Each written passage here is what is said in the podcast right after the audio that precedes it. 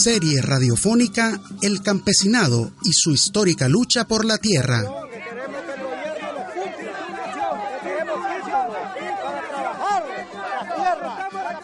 Una producción para rescatar las memorias de las luchas sociales de las y los campesinos en Nicaragua. Capítulo 1. La tierra.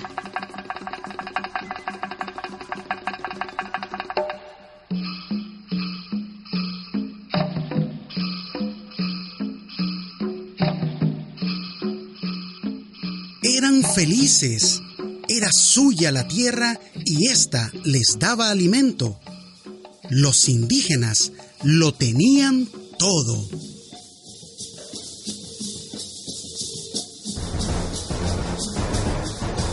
¡Oh! ¡Nueva tierra! ¡Oh! ¡Nuevo mundo! ¡Mucho oro! Ah, también hay indios. La colonización española para la sociedad europea era un gran y jugoso descubrimiento. Para los indígenas significó dolor, sufrimiento y expropiación. La misma tragedia en toda América. El investigador Roberto Mairena así lo expresa. La tierra en Nicaragua es un problema ante todo histórico.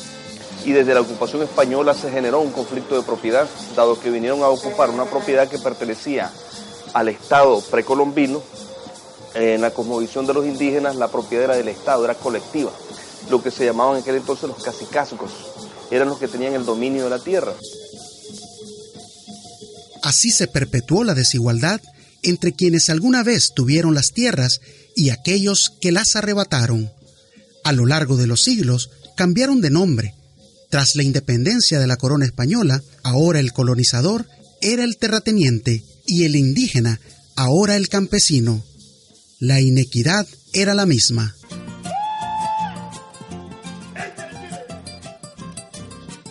Los terratenientes siempre fueron beneficiados con las políticas de los presidentes, desde Fruto Chamorro, pasando por José Santos Zelaya, hasta el oprobioso somocismo, que junto a Estados Unidos pretendieron enriquecerse a costa de un pueblo sin organización, sin derechos, hasta que una voz se alzó. Cuéntame, linda montaña, de las hazañas del general. Cómo eres hombre valiente, vos que lo viste pelear.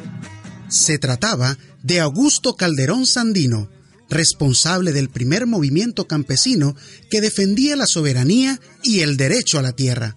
Así lo describe la historiadora Margarita Vanini, exdirectora del Instituto de Historia de la Universidad Centroamericana personaje de la historia de Nicaragua que en 1926 al, 33-34 llevó a cabo una lucha en condiciones muy adversas al frente de, al frente de un ejército de, de, campesinos, enfrentándose al ejército más poderoso del mundo y que, bueno, pues criticó la cultura política del país, criticó a los políticos, se enfrentó por las armas este ejército apoyado por la intervención norteamericana. Le decían bandolero por mirar al sol de frente. Quería tanto a su pueblo, no quería ser presidente. Aprendió de la montaña y de su reino animal. Que hay que matar la serpiente y su veneno mortal. Se fue, se fue, eran 30 con la primera expresión organizativa de campesinos y campesinas data de 1930 cuando Sandino constituyó un ejército compuesto por campesinos de las Segovias. La lucha no solo era contra la presencia de los marines, era también contra las injusticias. Luchaban contra los latifundistas, los grandes cafetaleros, los terratenientes. Demandaban control legal de la tierra. El campesinado había encontrado el génesis para organizarse pero estorbaban a los intereses de los poderosos y una orden letal fue dada. Con el asesinato de Sandino, el campesinado se dispersó y perdió fuerza organizativa, mientras la dinastía somocista se consolidó. En el departamento de Chinandega, el entusiasta precursor del progreso campesino de la región, general Anastasio Somoza, inspecciona los magníficos resultados que han rendido los modernos sistemas en el cultivo de la riqueza bananera implantados por la Standard Fruit Company. En Chinandega el plátano, el monocultivo de la caña a lo largo del Pacífico, las navieras en los puertos, el café y por supuesto el auge algodonero eran el escaparate que vendía imagen de bonanza y progreso en Nicaragua. En los campos la realidad era otra. Así lo cuentan quienes vivieron esa época. Blanca Landeros recuerda. Ni conocíamos qué cosa era organización. Entonces la gente trabajaba, trabajaba y solo pensábamos que, eso que íbamos a hacer era para la comida, para el alimento. Nada más, porque yo no me acuerdo chiquita haber usado zapatos. Andábamos cortando algodón y andábamos sin zapatos. Las ramitas que nosotros cortábamos las íbamos poniendo para, para poner los pies, porque la tierra era calientísima. Pero bueno, nos acostumbramos tanto de que la verdad pues que, que no había necesidad ya de, de zapatos ni de chinelas ni nada de eso, porque la verdad que así era. El campesino Mauricio Tinoco también rememora. Mucho analfabetismo, ¿va? Entonces la explotación era, era bárbara pues, en esos momentos y no había más oportunidades. Solamente los que eran benditos, pues, que tenían la oportunidad de, que, digamos, de, de, de trabajar el pedazo de tierra, pero la persona asalariada en el campo como campesino era totalmente, era bastante mal, ¿me entender? Como que era balanceado con el tipo de moneda que había en el momento porque de una otra manera se satisfacía pero no lo necesario. Únicamente para sobrevivir nada más. Petrona Pérez relata cómo vivían las campesinas. La verdad las cosas que la vida de las mujeres este, todo el tiempo este, cuando los, los Somoza no teníamos derecho ni de votar. Las mujeres hubo hasta un momento que los quitaban el derecho de votar y daban acatamales para la votación, este, por incidencia política. Y en ese entonces teníamos este, dificultad, hasta hubo una etapa de, no recuerdo tantos años, porque yo estaba de 14 años cuando empezaron a votar las mujeres. Entonces, aquel, aquella educación que lo daban nuestros abuelos era igualito como la de Somoza, no, te, no tener derecho a estudiar, no tener derecho a nada.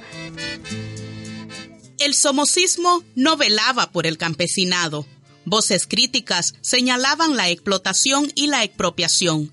Carlos Fonseca explicaba que esa economía llevaba al máximo de privaciones al campesinado, desocupación, bajos salarios, analfabetismo, enfermedades. Más de la mitad de quienes morían eran menores de cuatro años. El campesinado fue excluido de los avances de derechos laborales, como la aprobación del Código del Trabajo de Nicaragua o el salario mínimo. Sindicatos nacían y eran callados, quienes se alzaban eran reprimidos y hasta masacrados en silencio confirma la periodista Matilde Rocha de la Federación de Mujeres del Campo, FEMUPROCAM. Había el rescate de la información que pasaba en silencio y en secreto. Era difícil saber las matancinas que habían en el campo. Y si no ha habido hombres y mujeres periodistas que se metían a denunciar, y ahí tenemos denuncias claves de mujeres campesinas como la Mada Pineda, la Manda Aguilar, la Benigna Mendiola, eh, eh, muchos campesinos que fueron desgajados de helicópteros por el régimen y mucha denuncia, mucha, mucho cuestionamiento, pues. Así quedó al descubierto la masacre de 1967, conocida como la masacre de la Avenida Roosevelt, que tuvo lugar en la capital. Se denunció que muchos campesinos se habrían sumado a la protesta contra la dinastía Somoza pero Álvaro Somoza Urcullo, sobrino del dictador, aún lo desmiente. Después sale un payaso diciendo que hubo, hubo miles de, de, de, campesinos que los echaron en los camiones de la Guardia. ¿Y dónde están las fotos? Que hay fotos de todo menos de eso. ¿Dónde están los nombres de esos campesinos? ¿Dónde están las familiares de esos campesinos que supuestamente desaparecieron? Sin embargo, historiadores y medios de comunicación de la época reportaron que en la masacre fueron asesinados entre 100 y 200 personas y miles de heridos. La siguiente década estuvo marcada por la inconformidad. Los sindicatos poco lograban en derechos laborales, pero empezaron a reconocer la necesidad de luchar por la tierra. Tengo rato de estar viniendo aquí para buscar este título que Yo necesito que me La resuelvan. verdad- La verdad es que a mí Estoy me esperando y prometieron esperando. A mí me prometieron mi Sí, título. A mí lo que me gustaría es que nos reuniéramos. Dígame qué día. A ver, a ver, aquí vamos a entendernos todos. A la par, se gestaba el movimiento insurreccional. Miles de familias campesinas quedaron en medio del enfrentamiento entre el Frente Sandinista de Liberación Nacional y la Guardia de Somoza que defendía el régimen. Muchos se desplazaron a territorios más seguros. Otros se armaron contra la dictadura o colaboraron en diversas tareas. Hacia el sol de la victoria, trayectoria de la Dice, ¿quién no sabe leer y escribir? Todas sabían menos yo. Entonces yo le dije, yo no sé leer ni escribir. Entonces dice, entonces es ella la que tiene que hacer el trabajo de correo. Yo fui correo en ese momento. Cuando vino Somoza dos veces aquí al estadio, yo fui a dejar mensaje a alguien ahí al estadio. Era un riesgo, porque la guardia llegaba como que. Y somos ahí y eran gentillales del uno y del otro, porque allí andábamos guerrilleros y no guerrilleros, pues. El correo, como yo nunca leí un correo, no supe qué decía el mensaje, por eso ellas decían que sea ella. ¿Qué edad rondaría usted? Yo tenía 15 años. de sol de libertad. El discurso de liberación del Frente Sandinista generó grandes expectativas en las y los campesinos. ¿Era el fin de la explotación? ¿La realidad de miles de hombres y mujeres que trabajaban y vivían en el campo cambiaría? ¿Era el Frente Sandinista la solución? de lucha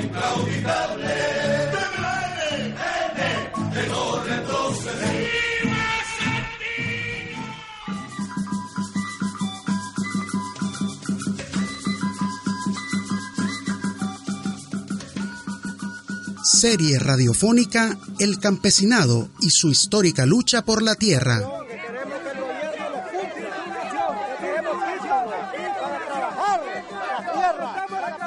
Una producción para rescatar las memorias de las luchas sociales de las y los campesinos en Nicaragua. Capítulo 1. La tierra.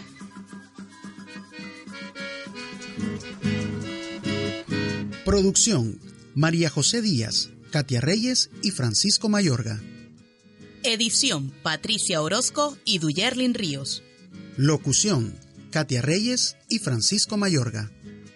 Grabación, ambientación y musicalización Julio López y Francisco Mayorga. Créditos musicales La Hora Cero, Pancasán. La Consigna, Carlos Mejía Godoy y los de Palacagüina. Archivo, documental Tierra Nuestra, Fundación Luciérnaga.